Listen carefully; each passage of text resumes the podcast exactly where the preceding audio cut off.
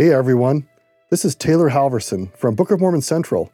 We've had a lot of requests to add our weekly Come Follow Me videos with myself and Tyler Griffin to our podcast. We are very excited to do this. However, just know that we use a lot of visuals in our videos. So if you ever want to see the visuals, check out Book of Mormon Central on YouTube.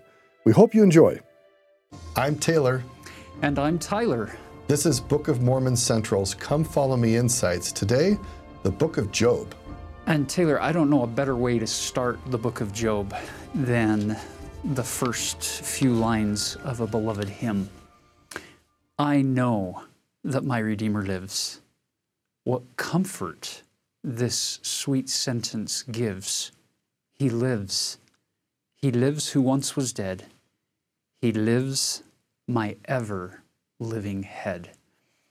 Uh, you'll notice that that most of our hymns, they, they come to us in, in these poetic, beautiful phrases that often rhyme. Well, we jump today into the book of Job, which to just orient us in where we've been, where we where we're now going to be, and where we're going to go. Remember that we had the first five books of Moses called the Torah. And I'm going to point out again that word literally means instruction. And what instruction are we talking about?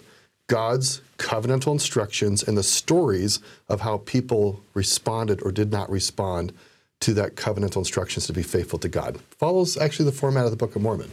Beautiful. Then you get so that's that's section one of our Old Testament or the Hebrew Bible or what um, our Jewish friends would call the Tanakh. The te- T in the Tanakh stands for the Torah. Then we enter into this phase of the Old Testament where we got the history books. So, as Deuteronomy closed, you picked up Joshua, Judges, Ruth, 1st and 2nd Samuel, 1st and 2nd Kings, 1st and 2nd Chronicles, and the Chronicles are kind of a repeat of the same period of time told from a different scribal perspective. And then you get into uh, Ezra, Nehemiah, and Esther. Last week, when we ended the Esther episode, that closes the history timeline section of the Old Testament. So that was all fairly chronological with that little retelling of the Chronicles. Now we open up a section of the Bible that is often referred to as the wisdom literature, and it's filled with poetry.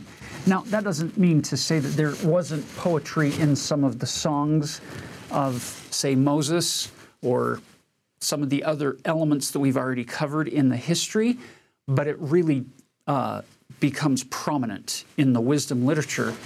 And that is going to start with Job, and then a little bit of the wisdom uh, literature in Psalms, intermixed, but a lot of poetry in the Psalms, and then Proverbs, Ecclesiastes, and many in the, the Christian world and in the Jewish world would consider Song of Solomon or the Song of Songs as the final element of the wisdom literature. Joseph Smith, of course, comes to that and says this is not scripture, so we don't we don't really uh, spend a lot of time on that.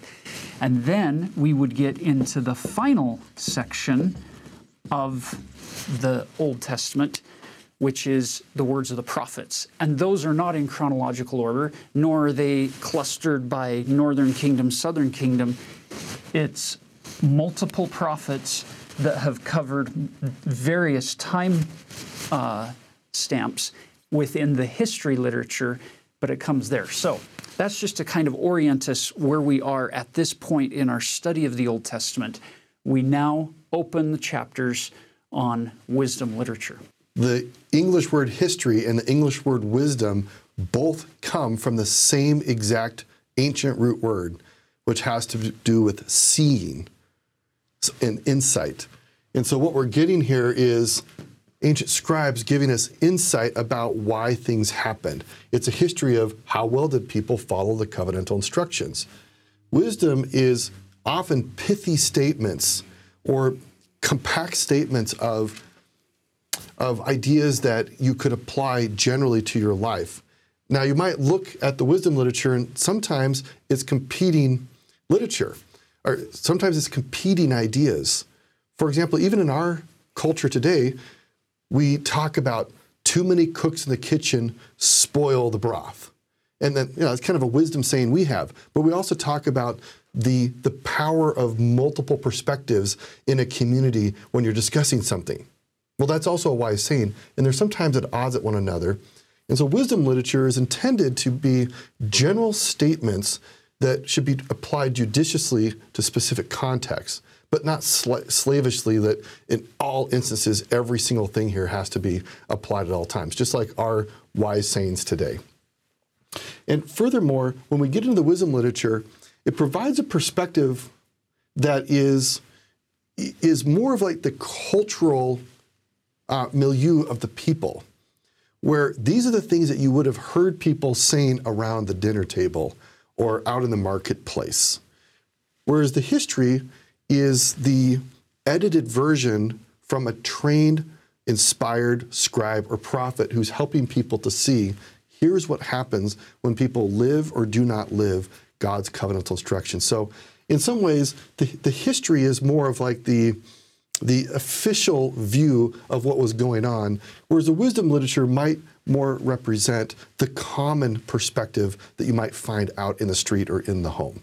It's very helpful. Now, as we jump into the book of Job, it, knowing this won't get you into heaven, but but it does help at least for some of you to frame your study of the scriptures.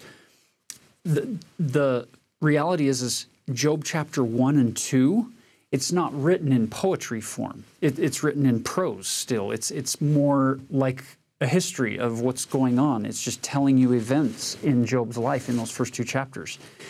And then chapter three opens up, and all of a sudden in the Hebrew, and I'm not a Hebrew expert, but I, I know a lot of people who are, and reading their work and their research, there's a distinct shift in the writing style of the Hebrew, starting with chapter three and it's going to continue in that Hebrew poetry form all the way down to the very last chapter, uh, 42, verse 6.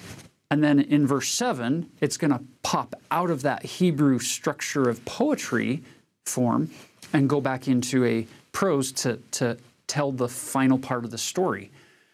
Which, by the way, let's begin with the end in mind here that Job is going to start with 7,000 sheep, 3,000 camels, 500 yoke of oxen, 500 um, she asses, is how it refers to them. He's going to lose all of those. And in the very last chapter, in the very end of the book, he's going to end up with a doubling of every single one of those that were listed in chapter 1. You're going to have 14,000 sheep, 6,000 camels, 1,000 yoke of oxen, and 1,000 she asses by the time he ends. He's going to uh, lose his seven sons and three daughters in the beginning of the story, and he's going to have seven sons and three daughters at the ending of the story. And he's going to live many, many years beyond the, these trials and tribulations that he faces. So, as we now dive in to the story, there are many of you who are probably scratching your head and wondering, I, I just want to know is this an actual guy? Or is this more like an allegory, a parable? Is, is it a, an instructive wisdom literature story to teach about human suffering? And, and why do bad things happen to good people? This is probably one of the oldest philosophical questions in the history of, of the human race is why are these bad things happening to me? What did I do wrong? And there are a lot of people with a lot of opinions who have spilled a lot of ink trying to address this question. And again, it's not unique to us. Back in, in ancient Mesopotamia, what, what's, the, what's the belief with regards to I'm, I'm suffering? What happened? So it's fascinating as we look at Job, how God provides answers about why people suffer and the nuanced distinction it provides compared to what we see in other ancient Mesopotamian and Egyptian literature, where people in surrounding cultures to the ancient Israelites, people suffered and they wondered, why are these bad things happening to me? And typically in the ancient Mesopotamian world, when people suffered, they believed they had done something wrong. They had transgressed some boundary, knowingly or unknowingly. Now remember, in the ancient world, it was polytheistic, many gods. And every god had his own little domain and was supposed to control different, different aspects of society. And it, it, imagine having like 100 bosses, but, not, but only knowing 10 of them. And they all have their different rules of how work is supposed to get done. And you're just doing your day and you get sick, you're like, oh, I may have offended one of my bosses. I'm not, not even sure who that boss is. This is how the ancient Mesopotamians thought about it. So they would confess, they're like, oh God, or oh gods, whoever you are, because I don't know all the gods, I'm sorry that if I have transgressed some boundary, help me to know what ritual I need to do to get myself back into a good state with you. Now, our world has changed a lot. And with Job, he understands there's actually only one God. And it's very significant that Job protests his innocence the entire time. And at no point does God say, Job, you have transgressed and therefore this is why you're suffering. So again, in the ancient world, most people believed that when they suffered, it was because they had done something wrong. It was a pervasive mindset. And Job, he knows differently. He knows that he has been covenantally aligned with God. And so he does have this very persistent question why would God allow me to suffer when I have been covenantally faithful to him? Now, Job may not have been perfect in the sense of like never ever doing anything wrong, but he was in that covenantal relationship with God, totally loyal and not transgressing. And what we have at the end of the text, and I confess it's a bit confusing, but essentially what God gives as an answer to Job is that the profundity of who I am as God, my depth and breadth, no one can find out. And that ultimately it's about trust God. He has a plan, and He will bless all of His children who turn to Him, which is quite distinct from what you get in Mesopotamia. And what I love is in the Doctrine and Covenants, we have another prophet who cries out, wondering in his suffering, Why am I suffering, Lord? And we get very powerful answer. Yeah, so if, if we cast our mind back to um, the Liberty Jail experience, so the, the winter of 1838 to 39, Joseph Smith, in this, these terrible conditions, and after months of being in this deplorable place, not necessarily because of anything he he transgressed from a from an eternal law perspective. You get that famous section 121 where he he pours his heart out to the Lord, saying, "O God, where art thou? And where is the pavilion that covereth thy hiding place?" And and how can you see all these bad things happening and, and stay your hand? What's going on? As part of the Lord's answer, I think it's highly significant that he actually invokes the name of Job and the whole story of Job here. He, after telling Joseph, My son, peace be unto thy soul, thine adversity and thine afflictions shall be but a small moment, and then if thou endure it well, God, God shall exalt thee on high, and thou shalt triumph over all thy foes. Now, listen to this next part.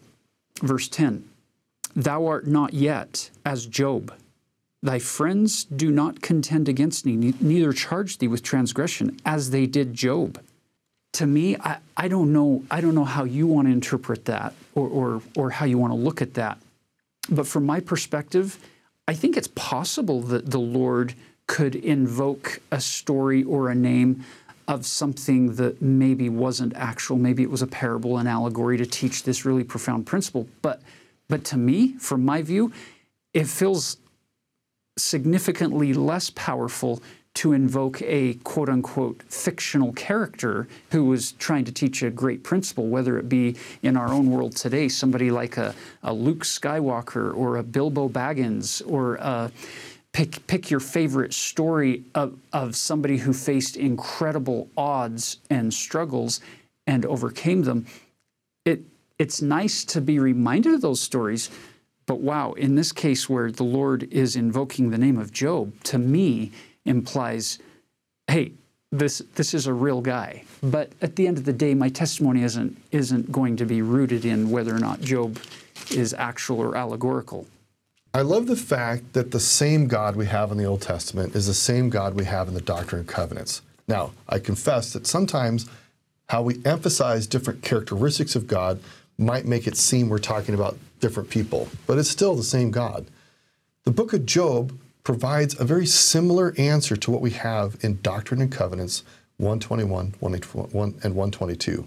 Now, the book of Job is interestingly, it's one of the most complex pieces of literature we have in the Bible, and frankly, in the ancient Near East. Scholars have looked at this piece of literature compared to other literature in the ancient Near East. It is one of the most complex pieces of literature. So that's not an invitation for us to avoid it, but just know that when you're engaged in the book of Job, if it's a bit confusing or sometimes feels a bit over your head, guess what? I still feel that way. But the, the summary statements here are that God Himself has a purpose and a plan, and He is in charge. Now, that's a little bit different than the ancient Mesopotamian version of why people suffer. People thought, I'm just in trouble because I did something wrong. I don't know what it is. There wasn't a sense that the gods in the ancient Middle East had a grand plan for people's health and posterity, prosperity, and salvation. We know better that God does have a plan for us. And let's hear what God said to Joseph Smith in what I believe is the most powerful explanation for why suffering happens. Here in Doctrine and Covenants, section 122, verse 7 Know thou, my son, or my daughter, that all these things shall give thee experience and shall be for thy good. I think back to creation. Creation was chaotic or there had been chaos. Maybe we could call it suffering. And God comes with a plan and he takes the chaos and he makes good. If you look at the stages of creation, God continuously declares at the end of each stage of creation, it is good. So let's imagine our lives. There's chaos, there's suffering. Sometimes it doesn't make sense. Actually, a lot of times it doesn't make sense. And God is working with us to create something good. We're still in process. If the suffering is still going on, there's still creation happening. God will pronounce it is good. It shall be for that good. Now, I do want to say I've had some pretty intense moments of suffering. And even this very comforting phrase sometimes didn't provide all the comfort that I needed. Because I felt like, Lord, I think I have the lesson that you want out of this. I'm ready to be done with suffering. And God has not always responded the way I have wanted. Sometimes He has allowed my suffering to last longer than I wanted, or in ways that I would not have chosen for myself. And so we empathize with all those who, in their mortal experience, suffer. We empathize, we feel with Job and Joseph Smith. Why is this happening? But I have come to learn, as Job expresses and as God shares, that ultimately, if we fully trust God, we will feel, know, and experience the good, and we will see God's plan working itself out to our salvation in our lives. He lives to bless me with His love. He lives to plead for me above. He lives my hungry soul to feed. He lives to bless in time of need, which doesn't always mean he's going to take away the suffering. In fact, a, uh, a C.S. Lewis quote that, that we've used before, but it's worth repeating again from his book, The Problem of Pain. He says, quote, God whispers to us in our pleasures. He speaks to us in our conscience, but shouts in our pains. It is his megaphone to rouse a deaf world. Uh, suffering is truly the seems to be the the quickest way to get our attention and to to help us uh, recognize our complete and utter dependence upon Him. as we try to move forward. Now, with all of this background, all of this foundation, let's jump in to Job chapter 1, into these first two chapters, the story part of this book. Uh, it introduces verse 1 there was a man in the land of Uz. There's, there's no real indicator that he's even an Israelite. We, we don't know if he's a descendant of Abraham. It, it could be implied that he is, but it doesn't ever give us his genealogy, which, which tribe he's from, if he is. It doesn't even tell us what time period he's living in. We've, we've jumped out of the history block. We have no markers in the entire book of Job that would tell us definitively this is the time period or the dynasty in which he lived or the kingdom in which he lived, under whose rule. We know he's from Uz. And we don't even know what and, that is. And biblical scholars will debate that to no end because we don't know where Uz was. There are a lot of theories out there, but we just don't know. It, it's important that we live here in the 21st century and we really like to have all of our facts straight. We want to know exactly when something happened, where it happened, all the genealogy. And we live after the scientific revolution where we care about these kinds of facts. The ancient writers for them, that wasn't the point of the story. They're trying to focus on the character and the learning experience that person had. So sometimes if we get into the questions like, well, when did he live? And how long did he live? And where did he live? We may actually miss the purpose for why this story is preserved. I'm not saying those questions are bad. We just have to remember that when we come to the text, we bring our culture and when we try to bring it into you know, our 21st century culture into the ancient world, we might find there's a disconnect that the scriptures don't always function the way we want them to. and so if we just put on pause for a bit our 21st century mindset and say, let me listen from their perspective. Oh, they're trying to teach me about how God works with people. And the time frame ultimately is immaterial because should it matter if he lives here or here or here or here? It just doesn't. Because God has a plan for everybody to bring goodness out of the chaos of suffering. I love that. I love that approach that the very book begins with intense ambiguity regarding the guy, Job, who he was, where he lived, what time he lived. So we right out of the gate we're faced with ambiguity, which should be a good preparation for us to understand the ambiguity, the intense ambiguity and, and gray areas that we're going to wrestle with as we go through the rest of the book regarding suffering and how to work with people and how to understand God and His justice and, and all of these uh, elements that you and I wrestle with in, in mortality today. So it's, it's beautiful as we jump into the story. Now, you get introduced to his his prosperity and his um, all of the amazing things that Job has been able to accomplish in his life up to that point. I, I should add to this: the superficial rationality of people anciently was that if you had material prosperity, that meant that you were wise and that God was with you. And the truth is that that is part of how God shows that He's with you, but not the only thing. But that was just superficially. I mean, think about Solomon.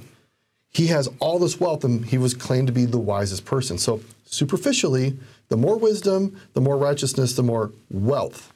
And this text actually complicates that and says, you can be very righteous and wise and have everything fall to pieces like it did for Job. And I find that powerful because it kind of provides um, a, a, fuller perspective that we get in other parts of the Old Testament about what r- wisdom and righteousness really lead to. Beautiful. You get you get verse two. He gets blessed with seven sons, three daughters. Then it gives you all of his uh, goods in in verse three that we already talked about. That everything in verse three is is going to get doubled by the time you get to chapter forty two. Um, then you have verse 6, the story gets really complicated. Now, there was a day when the sons of God, Joseph Smith changes that word from sons to children, becoming more inclusive. I like that. Now, there was a day when the children of God came to present themselves before the Lord, and Satan came also among them. You notice in the English King James translation, it has capital S, but the Hebrew wouldn't have capital letters. It literally would just say a Satan, which means an adversary, somebody who tries to turn you out of the way or to give you a test or a challenge. And does God actually ever give us tests or challenges? Yeah, not Yeah. to turn us out of the way, but he sometimes challenges and tests Absolutely. us. And the text does not give us all the answers.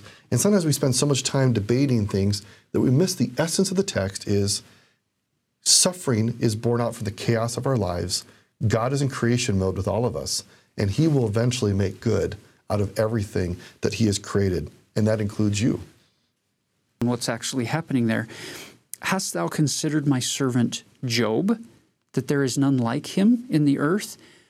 By the way, the name Job comes from this Hebrew word Eob, which means hated, persecuted. Fascinating that, that his very name, as Taylor will often say, the name is the lesson.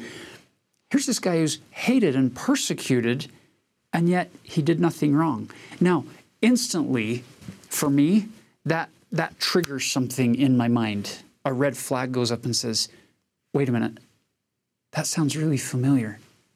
Hauntingly beautiful symbolism starts to ooze out of this story that Job in that context becomes a beautiful type of Christ uh, a, a symbol, a metaphor for the Lord Jesus Christ, who, who did nothing wrong, who never broke any moral law, and yet suffered the most and was hated and despised and rejected of men precisely because he was so good.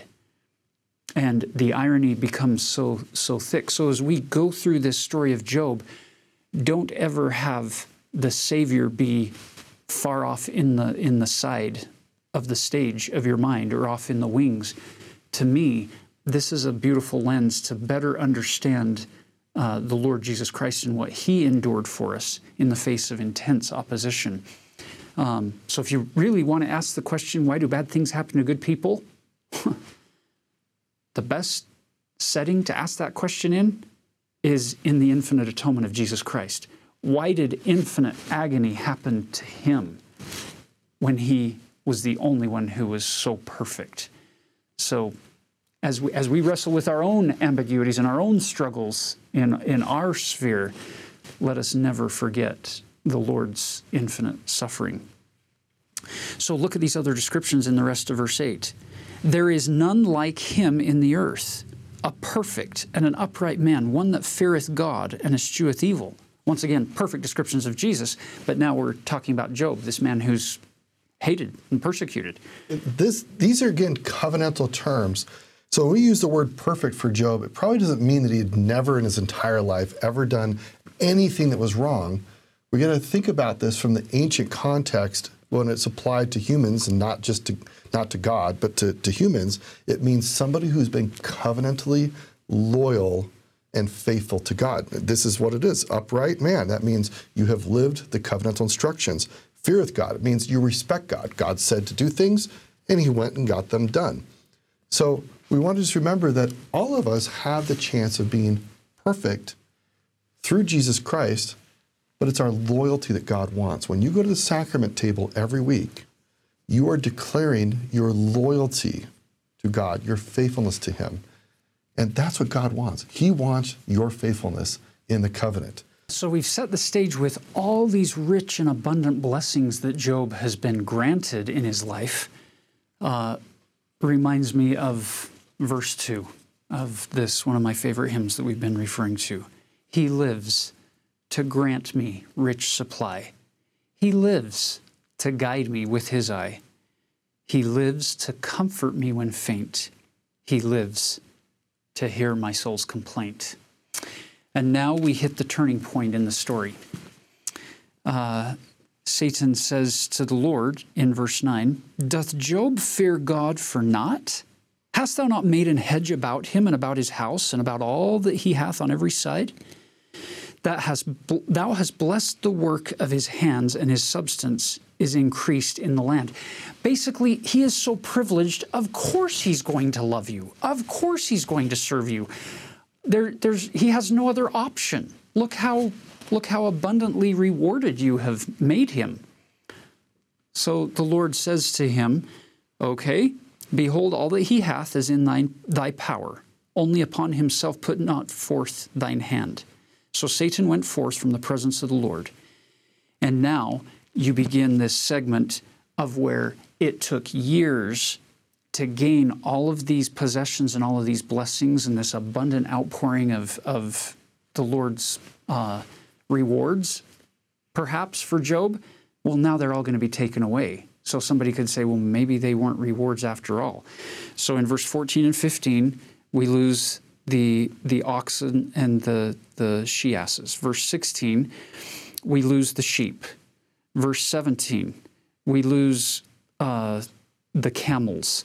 Verse 18, the sons and the daughters and the house of this oldest son. We lose all of it. It's, it's all taken away.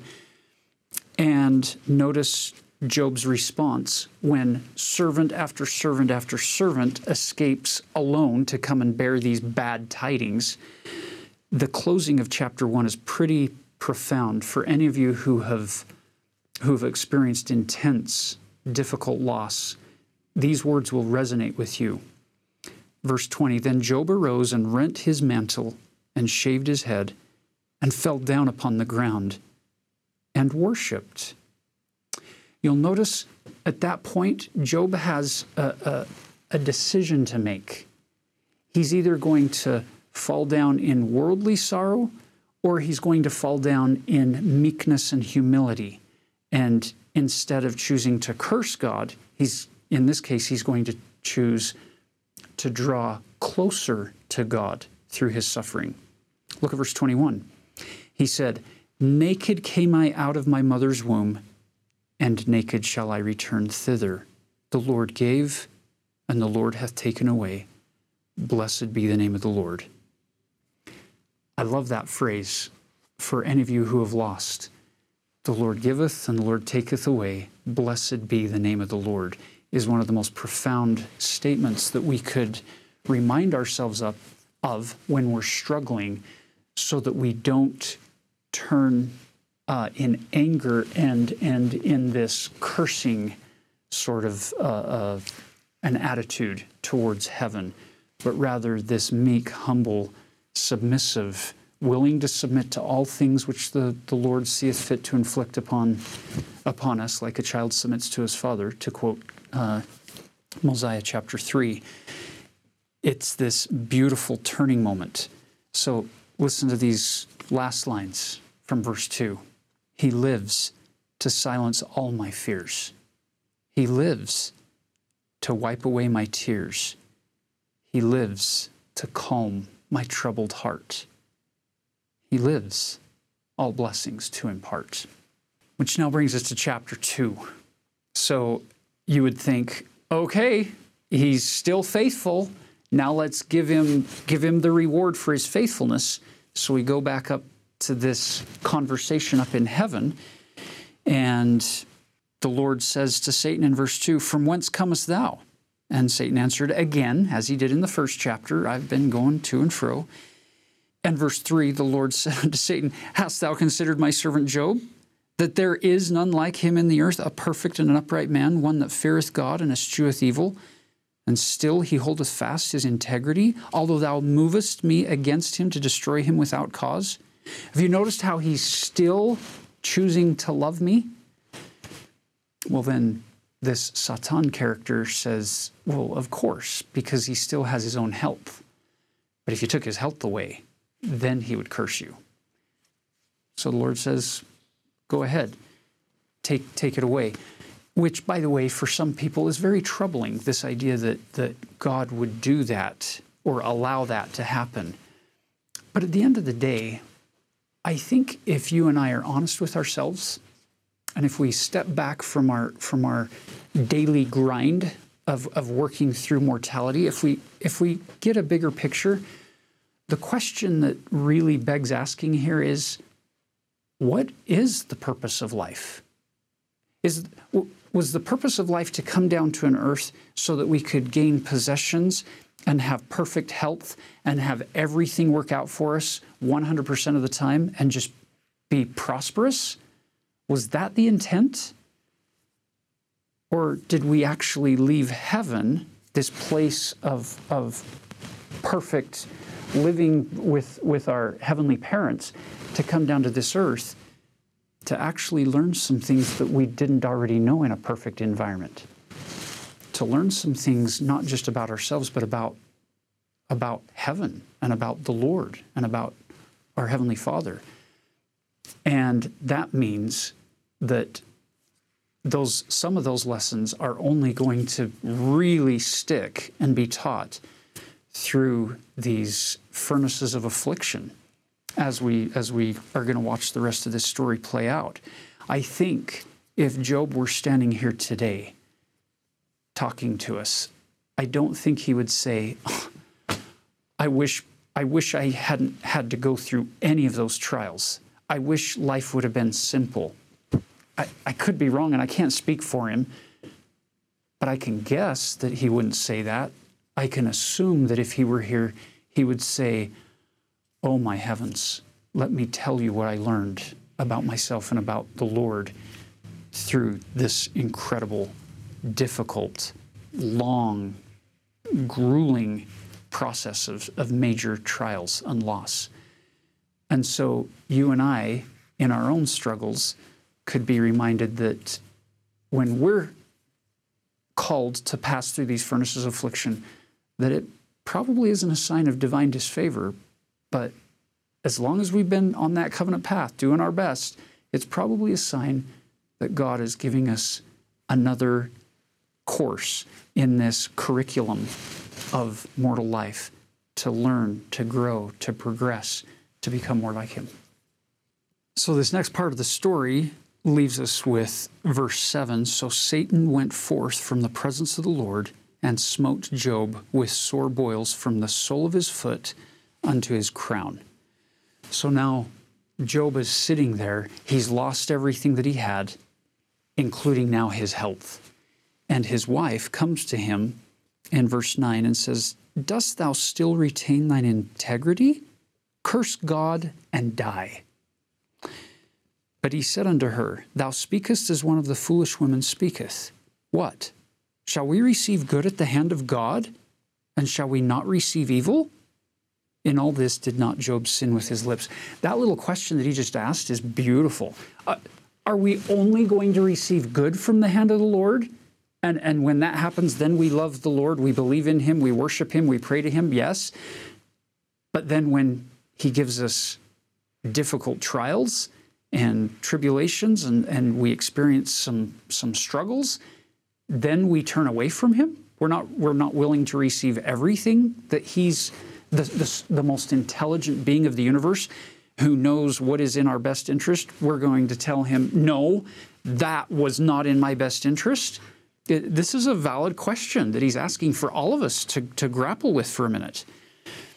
And then, verse 11, we, we introduce three new characters in the story. I, I love this part. This is, in some ways, one of the most beautiful aspects of this entire book of what these friends initially do for Job. Now, when Job's three friends heard of all this evil, and by the way, the word evil really could be translated as bad or misfortune. When all this misfortune that was come upon him, they came, every one from his own place. Eliphaz the uh, Temanite, and Bildad the Shuhite, and Zophar the Naamathite, for they had made an appointment together to come to mourn with him and to comfort him. That's what friends do. Isn't that amazing? The two words that ended up in our King James English here, they came to do two things to mourn with him and to comfort him. Hmm, that sounds vaguely familiar to Mosiah chapter 18 when Alma is out at the waters of Mormon preaching to these people who he's about to, to baptize and have them enter into this covenant with God. And two of the agreements that they're making as part of their covenantal connection with God is that they would be willing to mourn with those that mourn, and comfort those that stand in need of comfort. So all of a sudden, this story from from ancient somewhere at some point in the history that we don't know comes full circle to us today to be able to see ourselves in these in these three friends who came to mourn with him and comfort him. The base word of comfort is a fort, a place of strength. So they are together trying to provide strength for somebody who is in a moment of weakness. And maybe not just one moment, but maybe along uh, many series of moments of, of weakness. So, so you'll notice as they as they arrive, they didn't even recognize him. He's in a way worse state than they thought. They've heard about all the bad things that have happened, and now they show up. Ooh, this is terrible. And when they lifted up their eyes afar off and knew him not, they lifted up their voice and wept. And they rent everyone his mantle and sprinkled dust upon their heads towards heaven. So, ripping your clothes is a sign of extreme distress and mourning and dust or ashes are, are signs of death or suffering. And so they're trying to symbolize that we are humbled to the dust. In fact, the word humility in Latin literally means dust. And so when you've been humbled to the dust, you are put back into your fallen nature state that we come from the dust and we return to the dust. So they sat down with him upon the ground seven days and seven nights and none spake a word unto him, for they saw that his grief was very great. Wow. Just sitting with him. How often have we all suffered? And really, what we need is just somebody to just be with us. How often have you been in a circumstance where you saw somebody suffering and you didn't have the right words, but you know that just being with them would be enough? I think about the angel who came to Jesus in his suffering. We don't know if the angel said anything, but the angel came there strengthening him or comforting him, making him stronger. Sometimes that's just what we need somebody to sit with us. Yeah, and you even see that as Jesus was walking into Gethsemane. He leaves the eight apostles, then he takes Peter, James, and John, goes a little bit further. And then his instruction to them is Sit ye here and watch with me while I go and pray yonder. As this intense agony is starting to descend upon him, he wants them to watch with him, to, to stay with him, to at least be, be aware. Not that any of them could fix the problem, not that any of them could take away any of the suffering, not that any of them could prevent it from, from happening. That, that's not what he wanted. He just wanted somebody to watch with him. And then that angel comes and strengthens him. This principle is, is profound. In my mind, honestly, verse 13 is the finest moment for these three friends in the entire 42 chapters. They're going to do a lot of things with Job, but nothing that they did is better than what they did in verse 13 when they sat down with him upon the ground. They, in that verse, they take on what, quite frankly, becomes for me yet again another symbol of Christ. So, again, we're playing with these symbols where Job is a type of Christ. Well, now in this case, the three friends become a type of Christ to sit with, to comfort this, this strength with, with Job is very similar to what the Lord does with us sometimes. Because you see, sometimes you can hear his voice, sometimes he gives you instruction, but sometimes you can't hear anything, but you can sense a comforting presence with you, a steadying influence to, to see you through, to make sure you're not walking that lonely, dark, painful road all alone. So I love that. And it ties in now to these next words from this beloved hymn He lives, my kind, wise, heavenly friend. He lives and loves me to the end. He lives, and while He lives, I'll sing. He lives, my prophet, priest, and king. Now, in, in connecting with this element of, of these three friends just sitting for a whole week with Job and not saying anything, have you noticed how often we as, as human beings, when we go into a difficult situation, for many of us, we want to fix it. We want to make it better. We want to give people the solution to their problem. We want to relieve suffering so badly that we want to explain everything and give them a reason as to why they might be suffering and come up with that solution and fix it and make it all better. Whew, there, no more suffering. Have you noticed how rarely that actually works? So, one of my favorite stories that I've ever heard on this on this subject came in the October 2010 General Conference from President Henry B. Eyring when he said this We need not worry about knowing the right thing to say or do when we get there, there being to the bedside or to the home or to the side of somebody who's suffering. The love of God and the Holy Spirit may be enough. When I was a young man, I feared that I would not know what to do or say to people in great need. And now, President Eyring shared this story. Once I was at the hospital bedside of my father as he seemed near death. I heard a commotion among the nurses in the hallway. Suddenly, President Spencer W. Kimball walked into the room and sat in a chair on the opposite side of the bed from me. I thought to myself, now here is my chance to watch and listen to a master at going to those in pain and suffering, which, by the way, if you know anything about President Spencer W. Kimball, you know that that was a man who had known his fair share of intense pain and suffering and operations and physical uh, hardship.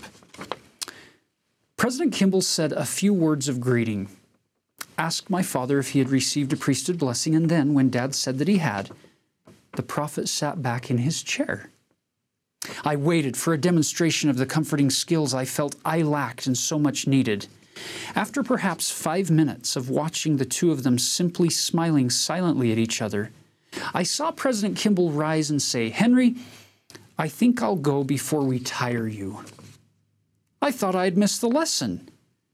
But it came later, in a quiet moment with Dad after he recovered enough to go home. Our conversation turned to the visit by President Kimball, and Dad said quietly, Of all the visits I had, that visit I had from him lifted my spirits the most. President Kimball didn't speak many words of comfort, at least that I could hear, but he went with the Spirit of the Lord as his companion to give the comfort I realize now that he was demonstrating the lesson President Monson taught. How does one magnify a calling? Simply by performing the service that pertains to it. I don't know about you, but I want to be more like President Kimball in this in this context of when people are suffering, perhaps I should talk less and try to fix less and just be still and let the Lord and the Spirit um, guide that that interchange to the point where they feel of heaven's love for them and know that they're not suffering alone. They're not walking that, that dark, lonely road in isolation. He lives and grants me daily breath. He lives, and I shall conquer death. He lives, my mansions to prepare. He lives to bring me safely there. And He doesn't always do it with a lot of words, does He? So we talk about these friends who did such good comfort for Job. And then they get into the typical mode of they want to now fix things and explain things. Now, let's just give these guys a bit of a break. They are coming from their own cultural context, and these friends believe they have an answer for Job. Now, we sometimes think, well, gosh, they're, they're saying that he's got to repent, that he must, must be sinful and wicked. And again, from their cultural context, the idea was people in the ancient Middle East, people believed you only suffered if you had transgressed some boundary, if you had offended some one of the gods that was out there. And where the book of Job is so different from other ancient Middle Eastern literature is that Job, both himself and God, declare that Job was covenantally loyal and faithful and righteous. And so you have this long dialogue that goes on throughout the text, expressed in poetic verses, between Job and his friends, and they're essentially trying to say, Job, the only reason that you could be suffering is that there's something in your life that's amiss that you got to investigate and fix. And Job is saying, I don't. I am good with the Lord, and I am simply suffering. God is allowing me to suffer. And of course, then Job is also saying, Why is God allowing me to suffer? So we'll just map out really briefly the overarching structure of this book. And again, it's a bit of a complex book. We'll give you the overview so you can see the course of the dialogue that concludes with God telling Job, Job, I am God. You weren't there in creation. You don't know the profundity and the totality of all that I've done and created. You just need to continue to trust me that I have a purpose and a plan that will be resulting in goodness of developing creation from the chaos of your suffering. Which, by the way, is fascinating because as you go through this dialogue, and Taylor's going to walk you through some of the structure of Job, you're going to see that it begins with chapter three of Job lamenting his his condition. And at that point, the three friends aren't telling him he's a sinner. They're not. They're not saying he has to repent. They're not questioning God's justice or or the natural laws. They're they're watching, and so this is a line upon line unfolding as they they start to have these dialogues. So it begins with Job, and then his first friend is going to give him some some of what he thinks is his wisdom. Job's going to respond with some additional questions. Then the other one's going to jump in, and it, this this conversation and it's going to turn into a debate between them, and it, it's fascinating to watch this unfold. So this is just a high-level overview, and you can find other expressions of this on the internet. Uh, the Bible Project has a really great video that maps out visually the structure of the book of Job. So we have this dialogue beginning in chapter 3. It goes for chapter 27 among all these friends Eliphaz, Bildad, Zophar, and Job. And again, they're going back and forth trying to comfort Job and also trying to investigate what's the source of the problem. And in the ancient Middle East, if you were suffering, you must have offended somebody somewhere. And Job continues to protest his innocence, and even God will back up Job in saying, Job actually has been loyal to, to, to me. So their worldview is partially off because of the culture they're from. And this is what's significant for the ancient Israelites who heard the story. It would have been revelatory for them because they would have been familiar with the worldview of Eliphaz, Bildad, and Zophar that, oh, you're suffering? You have a problem. You got to go fix it. And it's you have you have offended God in some way. Now, it is true that sometimes our suffering happens because we've offended God or other people. We're, the book of Job is not arguing against that. But in this case, the friends don't see the larger perspective that God allows suffering at times, even when we have been righteous, so that we can experience lessons. So you have this dialogue, people speaking together. Then you have all these monologues going on from chapter 29 to 41, where just one person is speaking and declaring a set of ideas and principles. So as you're reading through the book of Job, you can look at this dialogue, all these chapters, about 24, 25 chapters, and then look at these, these long speeches that go on. And the conclusion, before you get to chapter 42, where you have the final concluding narrative, God shows up and gives a final monologue. And it's quite dense and it's very significant because, again, he, he uses all sorts of poetic and very symbolic phrases to show Job that God Himself knows all things, He's in all things, He has a plan for all things, and that Job should fully trust God. That's what it means to be in covenantal relationship with God. So we hope that this high level overview structure might give you a bit of guidance as you get into the book of Job uh, more deeply. So let's, we don't have time to cover all of these chapters, or even a portion of them, really. So let's just grab a couple of concepts. First, from this dialogue section with uh, Eliphaz, Bildad, and Zophar. And I guess we could say Zophar, so good. Um, we're in chapter 19. Um, this is this is one of the most famous chapters of the entire story of Job. It's where he's he's responding to some some of their their pushback and some of their questions And notice this testimony that comes out. Verse 25 For I know that my Redeemer liveth, and that he shall stand at the latter day upon the earth. And though after my skin worms destroy this body, yet in my flesh shall I see God. Now keep in mind, he's sitting there with boils and he's been scraping his skin. It, his skin, it seems to be falling off of him at this point of the story. And he's, he's invoking this imagery of, yeah, after the skin worms destroy this body, yet in my flesh shall I see God. This is one of our most profound statements in the Old Testament to teach the doctrine of resurrection and the corporal nature of the eternal uh, aspect of our existence. That even though my, my skin and my body is going to rot and crumble to its mother earth, to use Jacob's wording from the Book of Mormon, yet in the flesh shall I see God.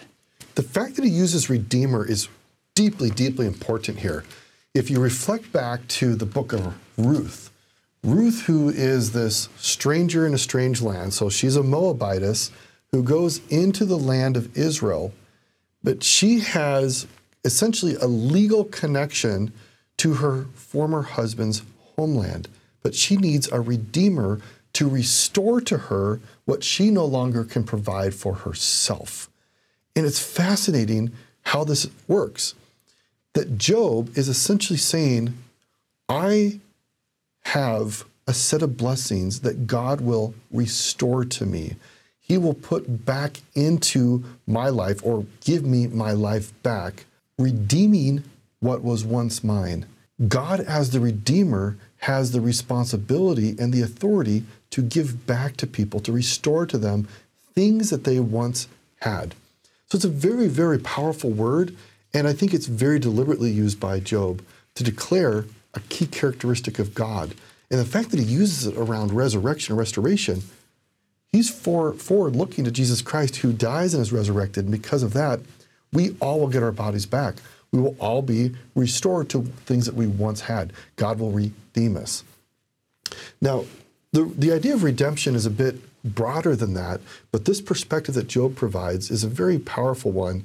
And wherever you're at in your life, you could do a tally of the things that God has promised to redeem in your life, to restore back to you, including the idea of having your body back and being back in his presence, being restored back into his presence. So I find this phrase very, very comforting, very encouraging.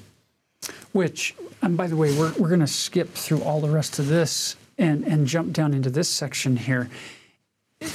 To, to tie all this in that, that Taylor's been, been talking about, these chapters 38, 39, 40, and 41, if you're feeling uh, like you're lost, if you're feeling like you're very distant from, from heaven, if you're feeling forsaken, left alone by the highway side begging, and, and not able to, to move forward, well, you're in a good.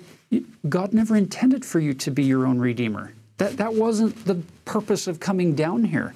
It was to find yourself in situations where you have to rely on the Lord to redeem you. And you watch as the Lord gives these incredible statements, and it's beautiful poetry, even in English, translated from the Hebrew. So we lose much, much of the, the beauty in the plays on words, the, the structure of the sentences as it would have come to Hebrew listeners back in the day. Even then, even losing all of that, it's still profound because what you get is the Lord God speaking in such a way that shows that His thoughts and His ways are so much infinitely higher than our thoughts and our ways and our perspectives.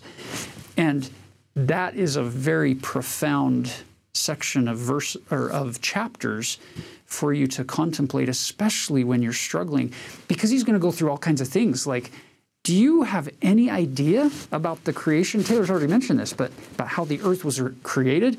Do you know the laws of nature? Do you know how all of these things work in the animal kingdom, in the plant kingdom, in the in the the solar system? Do you know any of this? And are you going to counsel he who does all of this on what he should do differently? It's a, it's a really profound set of chapters. And perhaps we could summarize the main thrust and purpose of the book of Job as trust and reliance on God as your Redeemer. I really think that, that would be the main lesson that God is trying to convey here. And if you want a single sentence, that may be it. God just sometimes loves more beauty than that and would provide 42 chapters of prose and poetry that can be a little uh, uh, deep and a little, profound. A little dense to yeah. get through. It's a little hard. So if you now go to chapter 42, verse 6, and if you want, you, you don't have to do this. This isn't going to get you into heaven if, if you do it.